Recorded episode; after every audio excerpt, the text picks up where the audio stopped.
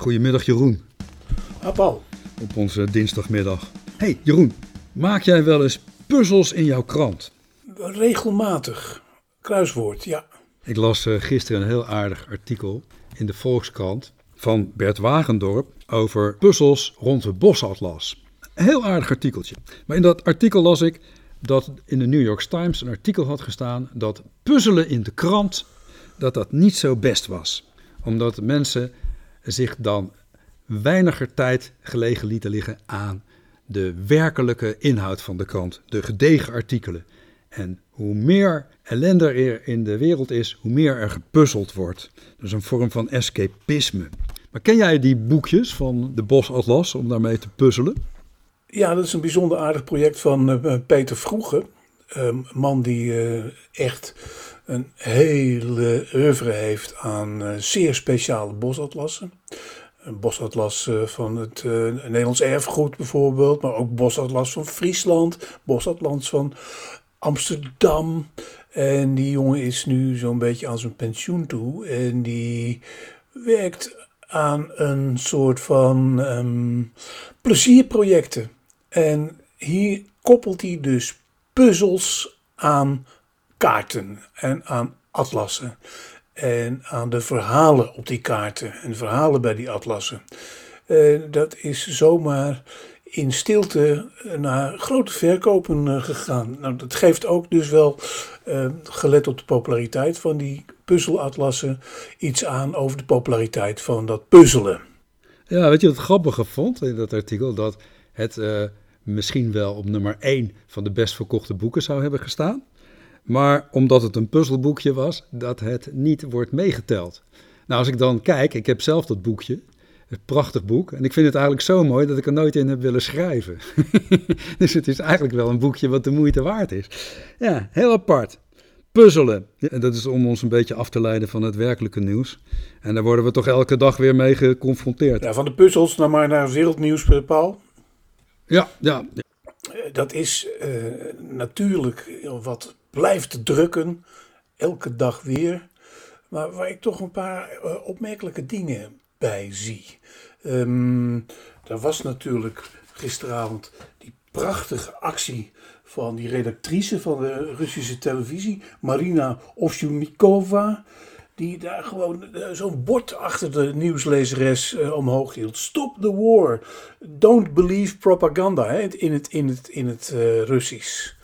Uh, dat kwam vrij snel na de beelden van demonstranten die op Russische pleinen zomaar worden opgepakt. Zelfs als ze witte borden met helemaal geen tekst omhoog houden. het geeft toch iets aan in dit geval, die televisie, dat televisiebord was bij wijze van spreken een ouderwetse ludieke actie. Nou, die mevrouw die riskeert, nou, die riskeert, die krijgt 15 jaar gevangenisstraf. Ja, ze is opgepakt. Dat is nogal wat, benieuwd, Jeroen. ben benieuwd wat 15 jaar, en dat heeft ze van tevoren geweten. Dus ja, ik durf dat toch niet ludiek te noemen. Het is een, een, een ongelofelijke dappere verzetsdaad. Het had ouderwetse ludiek trekken, maar met, een heel, met hele zware gevolgen. Zo zit het. En, wat me ook zo verbaasde, en ik zat vorige week, is een beetje eh, na te gaan hoe het historisch zit met historische parallellen en zo. Ehm, ehm, Ian Kershaw ging ik na en daar kwam ik op een link terecht die de inval van Poetin vergeleek met de inval van Hitler in Tsjechië. eh, door het annexeren van het gebied van de Sudeten-Duitsers. Nou, dat was eh 1939. Dat waren de, die, die Sudeten-Duitsers, die wilden wel eh, bij Duitsland horen. Die wilden wel onder de heerschappij van Hitler. En toen is dat, die, die, dat congres van München geweest, hè? Ja, En daar is Tsjechië eigenlijk door eh, het Westen verraden. verkwanseld. Ja, omdat eh, de prime minister van Engeland, Chamberlain, die wilde per se geen oorlog. Peace in our time. Ja, en is toen natuurlijk eh, getrapt in de leugens en het bedrog van Hitler. Nou ja, het was een, de getrapte eh, wijze waarop Hitler de oorlog opbouwde. Ehm, Ja. Nu is er eh, nu iets anders aan de hand. Ik ging nog eens wat verder kijken op die links. en trof een artikel in de New Statesman, een orgaan waar ik niet uh, dagelijks de puzzelwoorden van op, uh, op, op, snor, op, snor. Maar er stond een commentaar in van een journalist, James Butworth. En die citeerde uit een lek uit de hoek van de FSB, de moderne opvolger van de Sovjet-geheime dienst KGB, een document van 2000 woorden die de oorlog beschrijft als een totale miskleun. En hij komt op dat punt ook met vergelijking met uh, de uiteindelijke instorting van uh, het nazi-regime, de door de nazi's gevoerde oorlog. En een heel betoog waarin Poetin wordt omschreven als een despotisch leider die zich bewust afgekeerd heeft van de werkelijkheid. En, laat ik het allemaal even kort omschrijven, eigenlijk wordt omgeven door een heel circuit van hovelingen, die zich op hun beurt ook alleen maar eh, van leugens bedienen, niet de waarheid vertellen. Uh, die Bloodworth gaat verder dan. Uh, komt in de vergelijking met de instorting van de Sovjet-Unie, die eigenlijk uh, op de, hetzelfde karakter droeg. Uh, het was um, verboden om over de toestand van de economie de werkelijke cijfers te brengen. In plaats van daarvan mochten er alleen gunstige cijfers naar buiten komen. Uh, zo ontstaat dus een beeld van een, een, een, in dit geval een oorlog, die gebaseerd is op leugens die niet lang vol te houden zijn. Interessant in dit alles was toen ik het nog eens even verder ging bekijken, dat dat verhaal van die klokkenluider ook in andere Britse media terecht is gekomen, zoals de Times, Daily Mail, meen ik. Maar gek genoeg zie je dat dan weer niet bij ons. Dat, dat vind ik een, een, een merkwaardig verschijnsel. Hè? Ja, is, is dat interessant? Dat is zeker interessant. Want wie is die klokkenluider en voor wie is dat rapport geschreven?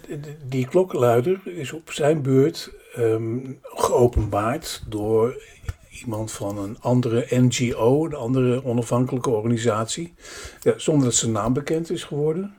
Dat is, is, heel, heel, heel bijzonder. Hier, ik heb, ik heb hier een citaat van Nikolai Ryskov, een premier onder Mikhail Gorbachev. Die zei: We logen in rapporten, in kranten van hoge platforms, zwolgen in onze leugens en hingen elkaar onderscheidingen om van hoog tot laag en van laag naar hoog. Ja. Iets dergelijks, zo'n dergelijke mechaniek, een dergelijke hiërarchie van leugens is nu ook de omringing van Poetin. Dus ik vind dat toch wel iets om rekening mee te houden. Ook omdat vandaag uh, de voormalige vicepremier in Rusland, Arkady Dvokovich, uh, zich ook in Rusland sterk heeft uitgesproken tegen de oorlog. En dat ook benoemd als oorlog. Mm Oorlog namelijk het ergste wat je kan overkomen. En dat is natuurlijk ook zo. Mhm. Het is er uh, weer een Rus, in dit geval dus een uh, voormalig bestuurder, hoge bestuurder, die geen bord omhoog houdt op de televisie, maar die zich inmiddels als voorzitter van de Internationale Schaakbond, notabene, uh, uitspreekt tegen al die waanzin. En het is ook waanzin. Het is, het is ook, het is, ja, je ziet het gebeuren allemaal. Ja, we hebben het er eerder over gehad dat wellicht de enige hoop om een einde te maken aan deze oorlog een paleisrevolutie in Moskou is. Mhm. En dit zijn dan voorzichtige tekenen dat er iets zou gisten. Maar ja, we moeten er wel voorzichtig mee zijn, want Poetin heeft natuurlijk een heel groot leger van toegewijde mensen die werken voor de geheime dienst. En je ziet hoe ongelooflijk snel demonstranten worden opgepakt. Ze zijn nog geen twee minuten buiten of uh, ze zijn omringd door politieagenten worden afgevoerd, meegenomen, ja, verdwijnen naar Siberië of wat dan ook.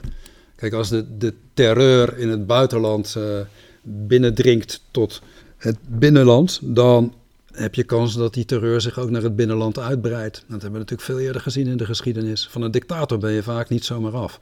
Maar ja, het is in ieder geval een teken dat er wat gisting is. Ja, en dan, klapt, dan klappen mensen uit de school. Ja. En er zijn er nu drie. Die dame, dappere dame op de televisie. Ja, dat was natuurlijk geweldig, want dat nieuws dringt ook rechtstreeks tot, tot uh, de Russen door. Maar veel van wat er in de buitenlandse kranten staat, dat dringt tot Rusland zelf natuurlijk niet meer door. Nou, ik kan het niet goed beoordelen, maar het geeft aan dat uh, het zich vertakt. Dat, uh, dat het uh, door die samenleving heen begint te kruipen. En dat voegt zich natuurlijk onvermijdelijk bij de rouw en het verdriet van alle moeders en vaders van omgekomen soldaten in Kiev. Dus los van de beduchtheid voor de power van Poetin, uh, speelt dit wel. Nog maar eens even, nog maar eens even een mhm. citaatje uh, uit, die, uit dat stuk van uh, de New Statement. dictaturen kunnen papieren tijgers zijn als je het vernis van macht en prestige eraf krast. Een leger van vleiers draagt niet bij aan een doelmatig leger op het slagveld. Sterke politieke systemen zijn gebaseerd op effectieve terugkoppeling en daarin kan alleen democratie voorzien. Nou, voilà. Voilà. Ehm, democratie. Dat is waar wij toch ook voor staan in Nederland. Hè? Daar staan we zeker voor. Maar het enige wat we, denk ik, naar mijn gevoel, hè, kunnen autocraten die zich heel lang goed hebben voorbereid, om zich heen groeperingen hebben verzameld van mensen die hem ongelooflijk trouw blijven. Vaak omdat ze bloed aan hun handen hebben. Lang voorbestaan hoor. Kijk eens naar China, Noord-Korea. En kijk eens naar al die landen om Rusland heen. Al die dictaturen in het oosten, te beginnen met Belarus. Waar al jarenlang een verschrikkelijke terreur heerst. En waar de media volledig in handen zijn mhm. van, van de heersers. Ja, we zijn er nog niet zomaar vanaf. Maar waar toch ook dappere, waar toch ook dappere verzetsdames mhm. zich laten gelden. Hier, hier nog zo eentje uit het New Statesman. De hofhoudingen, de, de, de hovelingen in het Kremlin, mhm. geven ondeugdelijke informatie aan hun steeds verder geïsoleerd rakende president. Het is duidelijk dat Poetin niet goed op de hoogte was van de Oekraïnse vastberadenheid en de zin voor nationale identiteit. Ik geloof er niks van. Ik geloof er niets van. Het spijt me. Maar hij heeft heus wel geweten wat hij op weerstand zou, uh, zou stuiten. Die, die, die terreur die hij nu uitoefent, die heeft hij gewoon voorzien. Kijk eens naar hoe de troepen zich hebben bewogen. Kijk eens naar waar die begonnen is. Een grote stad in het oosten, Mariupol. En aan de ene kant proberen te sparen van van binnensteden die historische waarde hebben, maar aan de andere kant gewoon terreur uitoefenen door, door s'nachts flatgebouwen te bestoken. Mensen vol angst de straat op te laten vluchten en ze daar opnieuw te bestoken. Ik hoorde nog iemand, uh, laatst uit de Dnipro sprak ik nog, en ik uh, hoorde nog van iemand uit Odessa en die vertelt elke nacht is het wel raak. Ze schieten niet op strategische zaken, maar ze bestoken gewoon willekeurig flatgebouwen, hoge flatgebouwen. En de angst, die komt in die stad. En die angst, die komt binnen. En het is het moment waarop de angst voor nog meer verlies aan mensen het gaat winnen van de dapperheid. Je zal maar in die schoenen staan van de regering daar. En hoeveel mensen worden er opgeofferd aan de overwinning? Het is, het is verschrikkelijk. Aan de andere kant moet Poetin toch geweten hebben dat Oekraïne al langere tijd bewapend werd. Er is een mooie biografie uitgekomen van de voormalige ambassadrice in Oekraïne, Amerikaanse ambassadrice, die in de tijd door Trump is teruggeroepen. En die ook zegt, ja, we hadden dit kunnen weten. En wat doet het Westen? We treden Poetin met open hand tegemoet. we hadden hem met gesloten vuist al veel eerder tegemoet moeten treden. Het is trouwens de vrouw die door uh, Trump is teruggehaald. En die aanleiding is geweest voor die impeachment. Trump wilde bepaalde gunsten van de president van Oekraïne in ruil voor wapens. Nou, en dat waren behoorlijk zware wapens. Dus toen moet ook Rusland toch bekend zijn geweest met het feit dat daar allerlei wapens naartoe werden gevoerd. Ja, maar die indruk blijft toch bestaan dat Poetin dacht dat hij er even naar binnen zou lopen. Ja, maar is dat een juiste indruk? Ik weet het met niet, Jeroen. Met, met zijn terreur probeert hij het nu te forceren. Ja, hij heeft hij eerder gedaan, hè? Hij heeft ook niet zomaar Tsjetsjenië binnengelopen. En hij heeft met een ongelofelijke terreur Aleppo aan de voeten gekregen, aan zijn voeten gekregen. Die daartoe bereid is. Het is een echte ouderwetse dictator. En wij kunnen ons nauwelijks meer voorstellen hoe, hoe zo iemand denkt, hoe zo iemand beweegt. Zeg maar, Paul, ben je nou een Poetin-versteder aan het uit- uithangen? Ja, maar niet iemand die begrip heeft voor zijn daden, maar iemand die weet waar zo iemand toe in Ja. staat is. Ja, dat duidelijk. Ja. Dat is heel manifest. Toch ben ik blij met de, de whistleblowers om hem heen. Ja, dit is de enige oplossing. Dat is ook geschreven in het artikel op Hakketak. Uh, Wat we, het enige wat we mogen verwachten is dat er gewoon een paleisrevolutie plaatsvindt. Ja, en het perspectief op een ineenstorting op termijn. En dan hebben we dan ook een nieuwe strategie om op een goede manier met de Russen om te gaan. Onder mensen die ook heel lang hebben geleden aan- onder dictatuur. Om mensen die niet weten wat het is om werkelijke goede informatie te krijgen. Nou ja, dat vraag ik me af. Dat is, dat is hoogelijk gissen. Eh, de, als er een, als er een, eh, Ja. een wapenstilstand komt of een, of een vrede op termijn, zal dat een vrede zijn met een heel merkwaardige mogendheid. eh, een, een ontgoochelde mogendheid. Een, een mogendheid met een enorme identiteitscrisis. Want eh, eh, wat is Rusland daarna dan? Ja, misschien kunnen we dan een beetje leren van de lessen uit het verleden. En Rusland op een andere manier tegemoet treden. Niet met een soort triomfantelijke blik, maar met een blik van eh, mededogen. Nou ja, lessen uit het verleden zijn natuurlijk op, op wereldschaal over geopolitiek gesproken eh, deze geweest. Het, eh, na de Tweede Wereldoorlog, van Japan tot en met in Duitsland, enorme, enorme welvarende economieën zijn ontstaan in enkele tientallen jaren. Eh, dat in Rusland na de ineenstorting van de Sovjet-Unie het erop leek dat daar een moderne economie ontstond. Alleen in de chaos eh, veroorzaakt door Yeltsin kon zo'n Poetin blijkbaar omhoog reizen. En een man die een andere les trok uit, uit de geschiedenis. En dat, dat, is, dat is zo grotesk en zo griezelig en zo bizar aan. Dat ehm, die, die geschetste welvaart na de Tweede Wereldoorlog, met alle lessen over de waanzin van de oorlog, niet zijn geleerd daar door die ene man in het Kremlin. Ja, Ja, met, met zijn ideologen. Hè? Dat is echt niet, echt niet een man die daar helemaal alleen voor staat. Ik volg het al een tijdje, zeg ik wel eens. En eh, er- er zijn allerlei publicisten geweest. Durkin, een, een, filosoof die hem steeds heeft gesteund. Iemand overigens die ook contact heeft gehad met de Nederlandse Thierry Baudet. Over ja. Poetin-verstijers gesproken. Maar dat is een man die dit ook, ook wilde, die dit ook neerlegde. Het grote Rusland, het gevoel van ja, het hebben van paleizen, het hebben van macht, het hebben van Mm. een groot grondgebied. Het is 19e eeuws denken. En Ja. dat land is die gedachte, die sfeer nooit echt ontstegen. En dus wordt er nu, achter, nu, dus, en wordt er nu nog steeds oorlog gevoerd op basis van een volslagen achterhaald idee. Ja, Eh, misschien. Het moet maar gauw, het moet maar gauw afgelopen zijn, maar dat is eh, ook een illusie. Hoe nu verder? Wat, wat we ook bespreken en welke, welke commentaren je ook hoort en waar we ook aan denken, dat er altijd hier duizenden, inmiddels meer dan miljoenen onschuldige slachtoffers. Ja. Mensen die huis en haard moeten verlaten.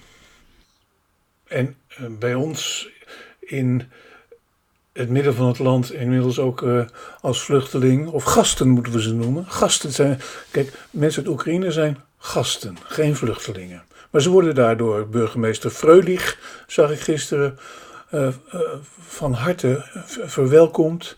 Ze hebben daar in de haast een hele reeks IKEA-bedden in elkaar geschroefd. Ah, vind, ik, vind ik mooi. Vind ik mooi. Um, het is het beste wat we kunnen doen. Zeker. Het is het enige wat we op dit moment kunnen doen. Het is denk ik ook gewoon een burgerplicht. Maar de vraag is, hoe nu verder? Groot vraagteken. Hoe nu verder? Laten we ons alles voorschrijven, is de vraag. En nog een andere vraag. Nemen we ons leven in eigen hand? Dat, le dat lees ik. Je hebt het toch niet over die gratis kranten hier? ja, dat lees, dat lees ik op de voorpagina van die. Nee, niet, een, eh, niet alleen een gratis krant. Een krant voor heel Nederland. Aangeboden door de onafhankelijke media. Oplage van 5,9 miljoen. Uh, dit is een bizar orgaan dat door uh, een aantal ontvangers ook al met enige weerzin uit de bus is getrokken. Want het kwam mee in een nogal uh, grote oplage van nieuwsbladen in Nederland. Die uh, de mensen zomaar nou ja, in hun maag gesplitst krijgen. Ja, daar zit veel geld in, want 5,6 miljoen geen advertenties. Wie betaalt dat? Ik heb geprobeerd dat uit te zoeken, maar ik heb het niet kunnen vinden. En ik ben daar wel benieuwd naar. Ja, je kunt wel, je kunt wel zien waar het vandaan komt. Hè? Nou ja, je ziet dat uh, er verwante organisaties worden genoemd. En er praat iemand uit de jeugdbeweging van de PVV. En er wordt verwezen naar mensen die een bepaalde alternatieve gedachten hebben verwante organisatie is Blauwe Tijger Media. Hè? Dat is een uitgeverij van heel veel boeken over wat wij noemen complottheorieën. YouTube-kanaal. Over allerlei tegen, uh, ja, Café Weltsmerts. De, de, grote corona-ontkenner. Problemen met, uh, met klimaatmaatregelen. Die echt een andere kijk willen hebben op zaken. Maar daarbij vaak volkomen geweld aandoen aan de waarheid. De, de, de andere krant, ja, ook zo'n medium waarvan je denkt, die zijn wel heel stellig in hun uitspraken. En als je dan wat verder zoekt, dan zijn die op zand gebaseerd. Ja, vaak ook pro-Rusland. Ja, dan zie je dat ze de mensen de schuld geven aan de NAVO. Eh, terwijl de NAVO zich de afgelopen jaren alleen maar heeft ontwapend en Rusland een hele veilige buur eh, geboden heeft. Een hele veilige buren waar ze niets van te vrezen hadden mensen die dat toch denk ik allemaal niet zo heel goed begrijpen hoe dat in elkaar steekt. En dan denk je ook wel eens, waarom komen ze met dit soort stellingen? Wat is normaal, vraagt uh, de krant zich af, hoe nu verder? En ik lees dingen als, de overheid lijkt niet van plan de, de coronamaatregelen nog af te schaffen.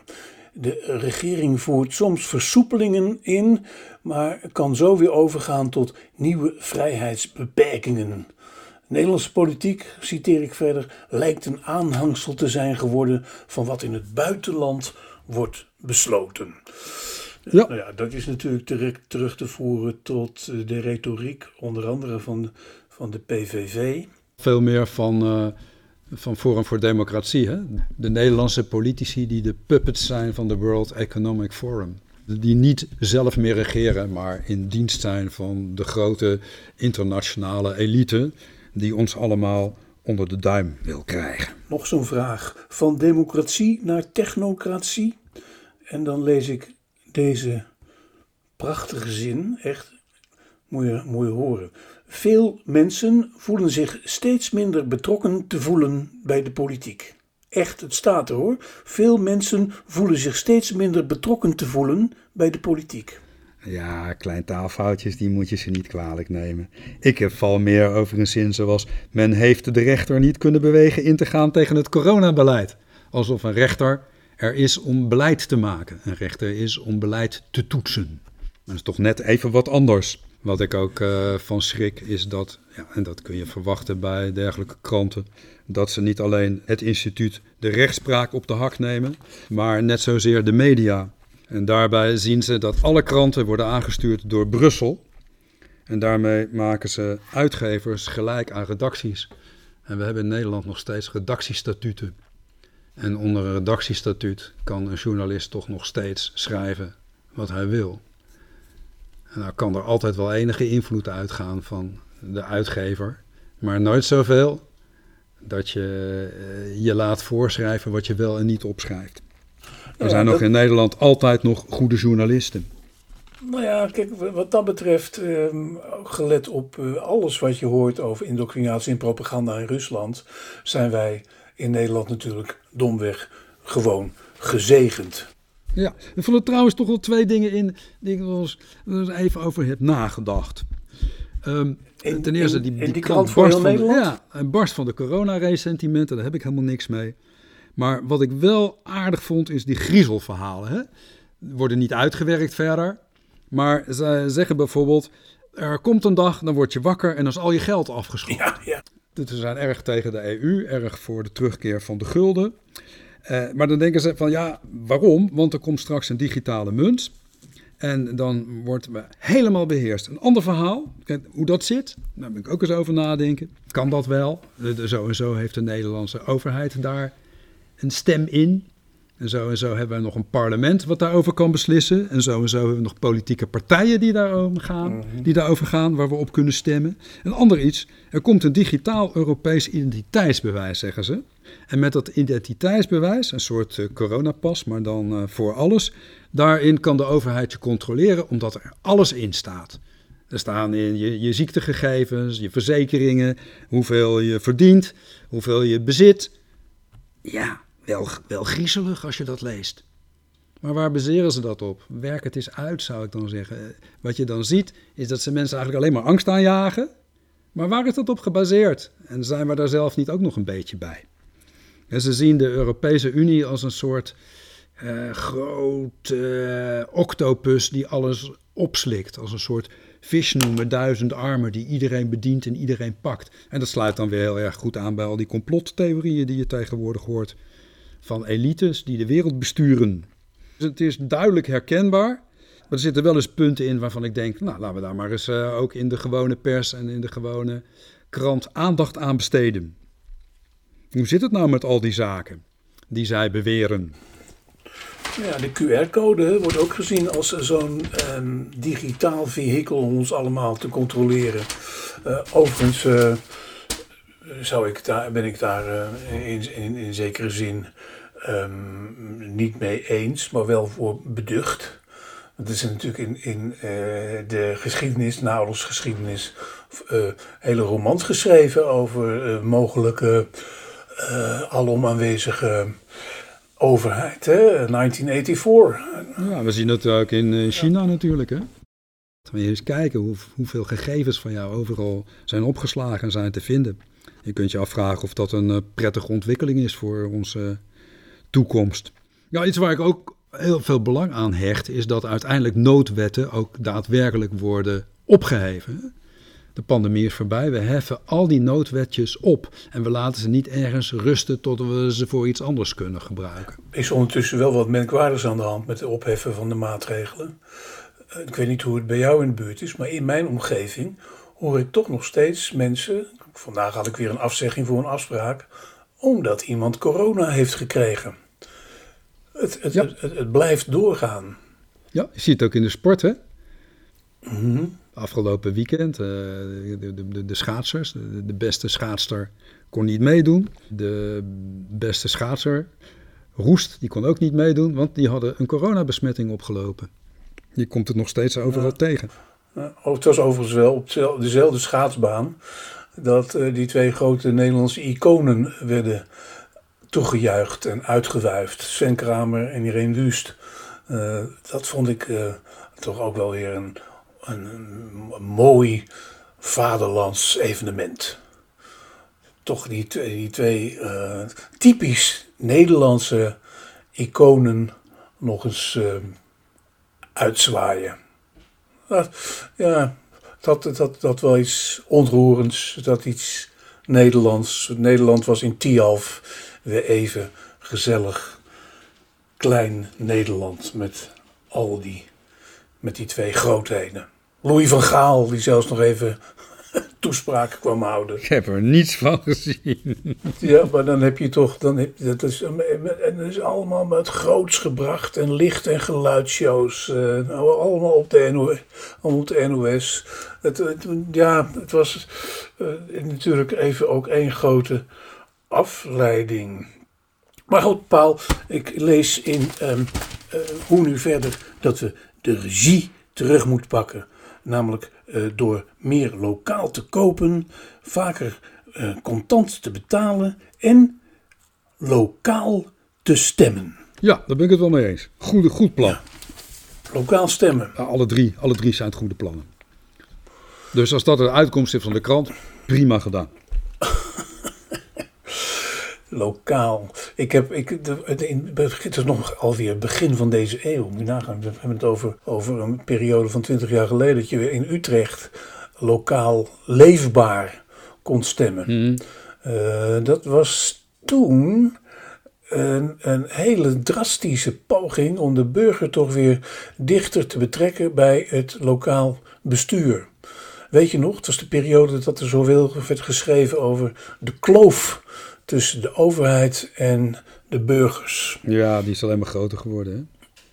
Hè? Uh, hoeveel invloed heeft een, uh, een, stem nog op wat er in de gemeente gebeurt? Dat is ook iets wat je op het ogenblik veel terugkent in alle commentaren en alle beschouwingen. We hebben schaalvergroting gehad, waardoor gemeentes veel groter zijn geworden en het lokale belang ja, iets meer algemeen belang is geworden.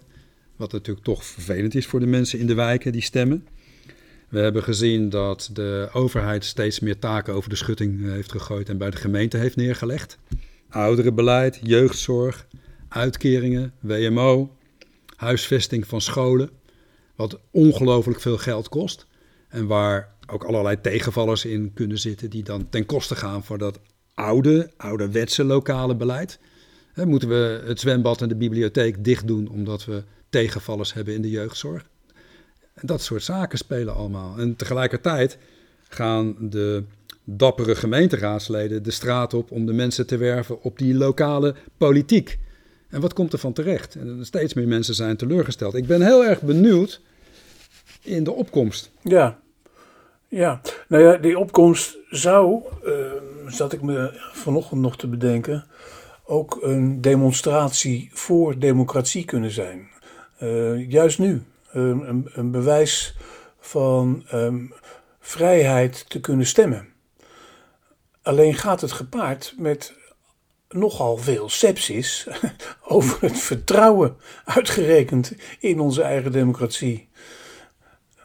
Wat voor paradoxes leven we dan, hè? Ja, niet alleen vertrouwen, maar ook de mogelijkheden die zo'n uh, ja. gemeenteraad nog heeft. Uh, ja, je ziet ook dat de kwaliteit van het bestuur heel veel van mensen vraagt. Nou, kan een, een, een, lokale gemeenschap mensen met dergelijke kwaliteiten opleveren. Die, die vraag geldt niet in een stad, veel, zeker niet in universiteitssteden, maar die kan wel gelden in grote plattelandsgemeentes. Zitten daar de mensen die daadwerkelijk ook tegenwicht kunnen geven, bijvoorbeeld tegen al die lobbyisten? Het gaat om woningbouw. Ja, wie ga je te raden? Doe je dat bij een, een politicus? Of doe je dat als wethouder bij je ambtenaren? Of doe je dat niet toch liever bij een projectontwikkelaar met heel veel verstand van zaken? Ja, misschien wel dat laatste. Wat dat betreft is heel interessant, en ik zal een link er naartoe plaatsen op de Hakketak-pagina. De lezing die Pieter Omzicht heeft gehouden, de François Franke-lezing. En hij heeft ook in de Tweede Kamer er het een en ander over gezegd. En daarin vertelt hij in hoeverre lobbyisten invloed hebben op het regeringsbeleid. Zonder dat de resultaten daarvan zijn terug te vinden in verkiezingsprogramma's. Zonder dat de resultaten daarvan onderhevig zijn aan een goede democratische discussie, aan democratische keuzes. En dat is heel interessant om eens te lezen, want het herstel van het democratisch bestuur speelt zich niet alleen landelijk af, maar ook met name in de gemeentes. En dat is een fantastische lezing die ik iedereen eens kan aanraden. Nou zijn de lobbyisten natuurlijk al, langer uh, in vraag gesteld. Hè? Of, of uh, een, een, mikpunt van uh, kritiek. Het zijn natuurlijk in ieder geval, en dat is nu helemaal zo, mensen die vaak veel beter in de materie zitten dan de gemiddelde burger. En ook de um, ja, goed bedoelende amateurs, tussen aanhalingstekens, die heel veel raadsleden zijn. Dat, dat, dat blijft een probleem, dat blijft een probleem. Maar het, het democratische tegenwicht is daarin heel erg belangrijk.